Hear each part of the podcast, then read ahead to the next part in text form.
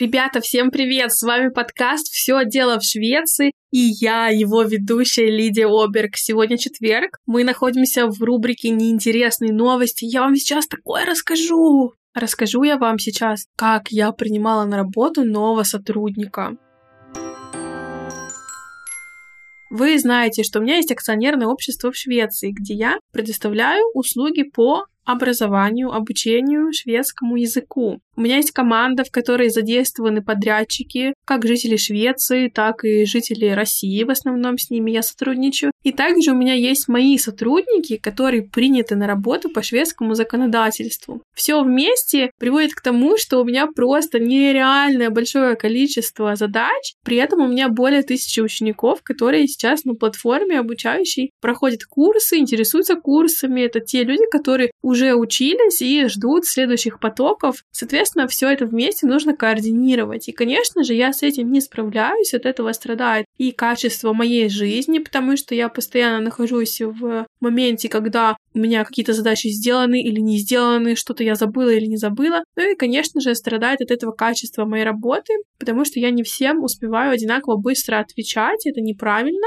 А правильно — это нанять бизнес-ассистента. И тут я нанимала себе нового работника, при этом выкладывала вакансию в блоге, выкладывала вакансию на различных других источниках, мне пришло достаточно много заявок, и я столкнулась с той ситуацией, с которой я не хотела сталкиваться, потому что нужно делать выбор в пользу каких-то людей, каким-то людям писать, что мы с вами, к сожалению, дальше не сможем продолжить сотрудничество, а точнее мы даже не сможем его начать, то есть мы с вами не переходим к новому этапу рекрутинга. А, в общем, я все это не очень люблю, потому что я уверена, что многие кандидаты были абсолютно достойными, абсолютно подходящими, и они могли бы точно так же хорошо выполнять работу, как человек, которого я наняла. Но по каким-то причинам мы друг другу не подошли. Возможно, как-то я недостаточно много времени уделила тому, чтобы выбрать. Ну, в общем, позиция человека, который принимает такие решения, мне не очень нравится. Хотя, с другой стороны, мне нравится быть начальником, главой бизнеса, главой онлайн-школы, и мне нравится отвечать за людей, платить им зарплату, мне нравится отвечать за учеников, но вот какие-то моменты, конечно же, являются минусами.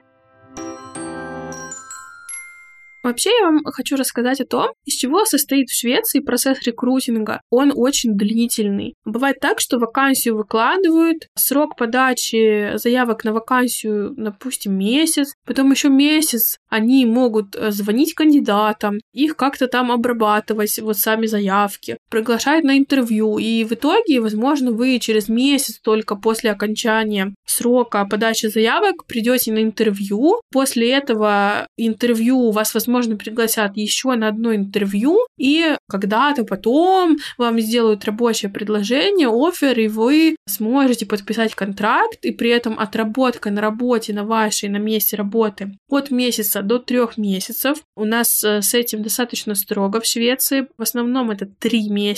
То есть где-то, условно говоря, с момента, когда вы увидели вакансию первый раз, и до того, как вы пришли на новое рабочее место, начали работать, проходит, ну, от двух месяцев до полугода. Представляете, как долго? Процесс рекрутинга состоит из трех частей. Это подготовка. Нужно, конечно же, прописать, что вы хотите, от, от кого вы хотите, какие требования. Все это дело разместить. У нас есть Плацбанкин, это место, где размещаются вакансии на бирже труда, но работодатель не обязан размещать там. Работодатель может разместить на любых ресурсах, где хочется. И вообще Плацбанкин — это служба на сайте биржи труда. Обязательно к размещению там вакансии, когда, например, сотрудника ищут из-за границы. У нас есть особые правила по тому, сколько дней должна вакансия быть в открытом доступе, какие требования к ней должны быть. И вообще для того, чтобы сотрудника нанять из-за границы, нужно обязательно доказать миграционной службе, что вы такого же сотрудника не можете найти у себя в стране, ну, в Швеции, мы сейчас конкретно о ней говорим. Поэтому процесс создания вакансий, размещения вакансий, он тоже занимает знает время, и учитывая, например, если у вас в компании не вы единолично принимаете решения, а у вас есть партнеры или какие-то еще подрядчики, которые имеют право голоса, конечно, с ними тоже нужно все это согласовать, и на шведский манер все происходит э, достаточно медлительно. Каждый должен быть услышан, каждый должен высказать свое мнение, каждый должен внести изменения, потом кто-то уйдет в отпуск, и пока эта вакансия подготовится, пока она будет выложена,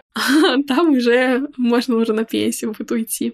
Потом принимаются заявки. Опять же, в Швеции очень часто у большого работодателя есть свой портал, и ссылку на него он прикрепляет э, к вакансии. Там нужно зарегистрироваться, свои данные оставить. То есть, когда вы нашли какую-то вакансию, вам будет на нее сложно просто так, знаете, одной кнопочкой нажать, откликнуться. Вам нужно обязательно будет сесть, ну, как минимум, наверное, 20 минут потратить на то, чтобы заполнить все вот эти вот бланки, заполнить все окошки, плюс плюс к этому они еще, возможно, хотят особого формата резюме, еще как-то, что-то. То есть с этим нужно разбираться.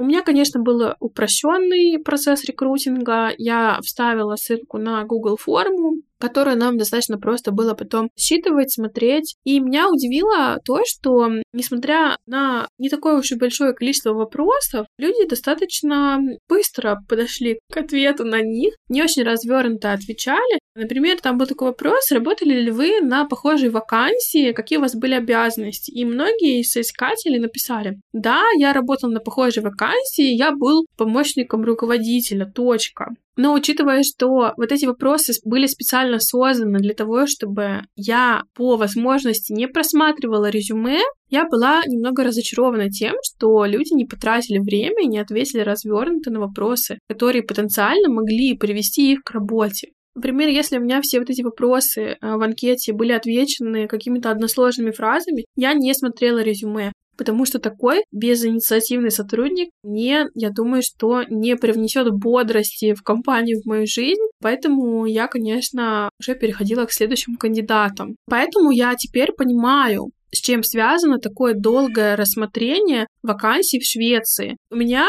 сколько человек подало на вакансию откликов, а представьте огромную компанию, где там просто сотни, сотни каких-то откликов приходит, и они начинают все это читать, разбираться. Нужно же еще достаточно все это делать оперативно, но с другой стороны нужно разобраться. Так что теперь-то я знаю, почему все так медлительно.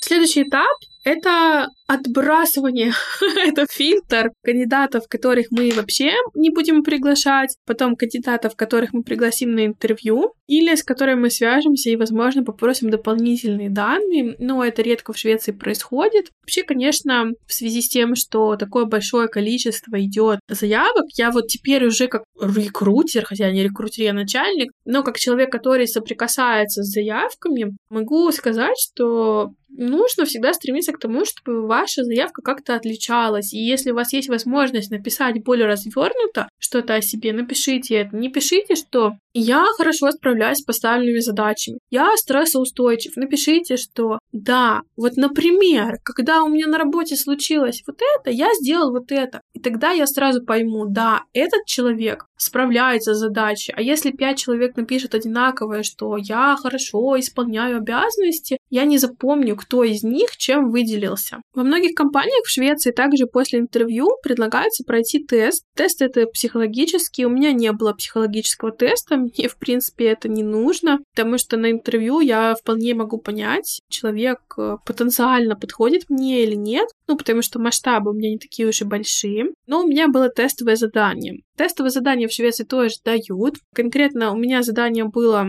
из серии того, с чем в жизни встречается мой бизнес-ассистент, э, а именно нужно было составить мое расписание, учитывая все мои задачи, а их, поверьте, много. Нужно было посмотреть, есть ли накладки, и нужно это было сделать всего на одну неделю. Не все, кстати, однозначно хорошо справились с тестовым заданием, потому что кто-то не нашел накладку, кто-то накладку нашел, например, но встречу, которую которую нужно было на выбор поставить, они, например, ставили тогда, когда у меня полностью идет рабочий день и не оставляли мне, например, времени на обед. Но это все такие маленькие детали, которые на самом деле в общем и целом не э, отбросили кандидата, если бы, например, кто-то не сделал там еще лучше. И вторая часть задания была а, написать вакансию. Я дала рекомендации, потому что нам нужно написать текст вакансии, ставить вопросы, для потенциальных новых преподавателей шведского языка. И в общей совокупности я выставляла баллы по тому,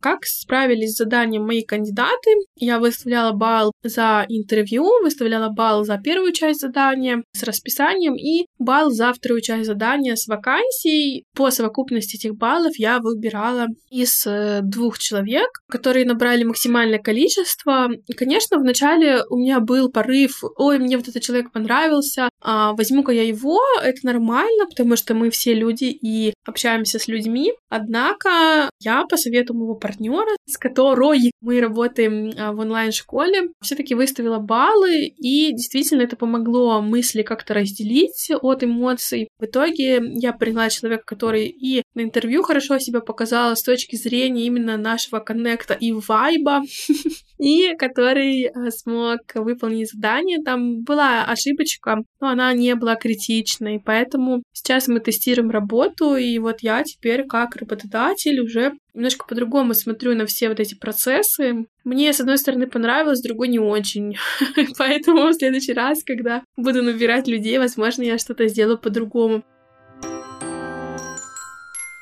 Кстати, по поводу вакансии мне звонил один человек, который хотел замолвить слово за своего партнера, с которым они э, имеют отношения. Этот партнер подал тоже заявку, соискателем был на вакансию и позвонил мне мужчина и попросил взять на работу этого человека. Это было, с одной стороны, очень неожиданно, с другой стороны, он был такой милый и приятный, и он э, как-то не давил, но меня это удивило, потому что в Швеции это не принято. Хотя, с другой стороны, в Швеции все достаточно идет по знакомству и по блату, хотя об этом достаточно мало говорят, но в основном люди работу получают по знакомству. Я была удивлена тем, что он попросил меня взять его на работу, но с другой стороны, ну, зато он это сделал. Больше никто не звонил по поводу других кандидатов. Но у нас не сложилось по другим причинам, совершенно не связанным ни с личностью, ни с этим звонком. Просто для меня это было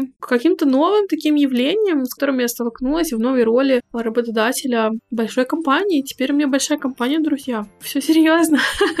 Спасибо, что послушали. Я думаю, что было полезно и процесс рекрутинга в Швеции, и вообще немножко обо мне. Если вы за мной следите в Инстаграме, продолжайте это делать и ставьте мне лайки, ставьте мне звездочки в Apple подкастах. Я хочу, чтобы о подкасте «Все дело в Швеции» узнало как можно больше людей, потому что у нас здесь все очень уютно, полезно и весело. И не забывайте сердца в Яндекс Музыке. Всем пока, до встречи в понедельник.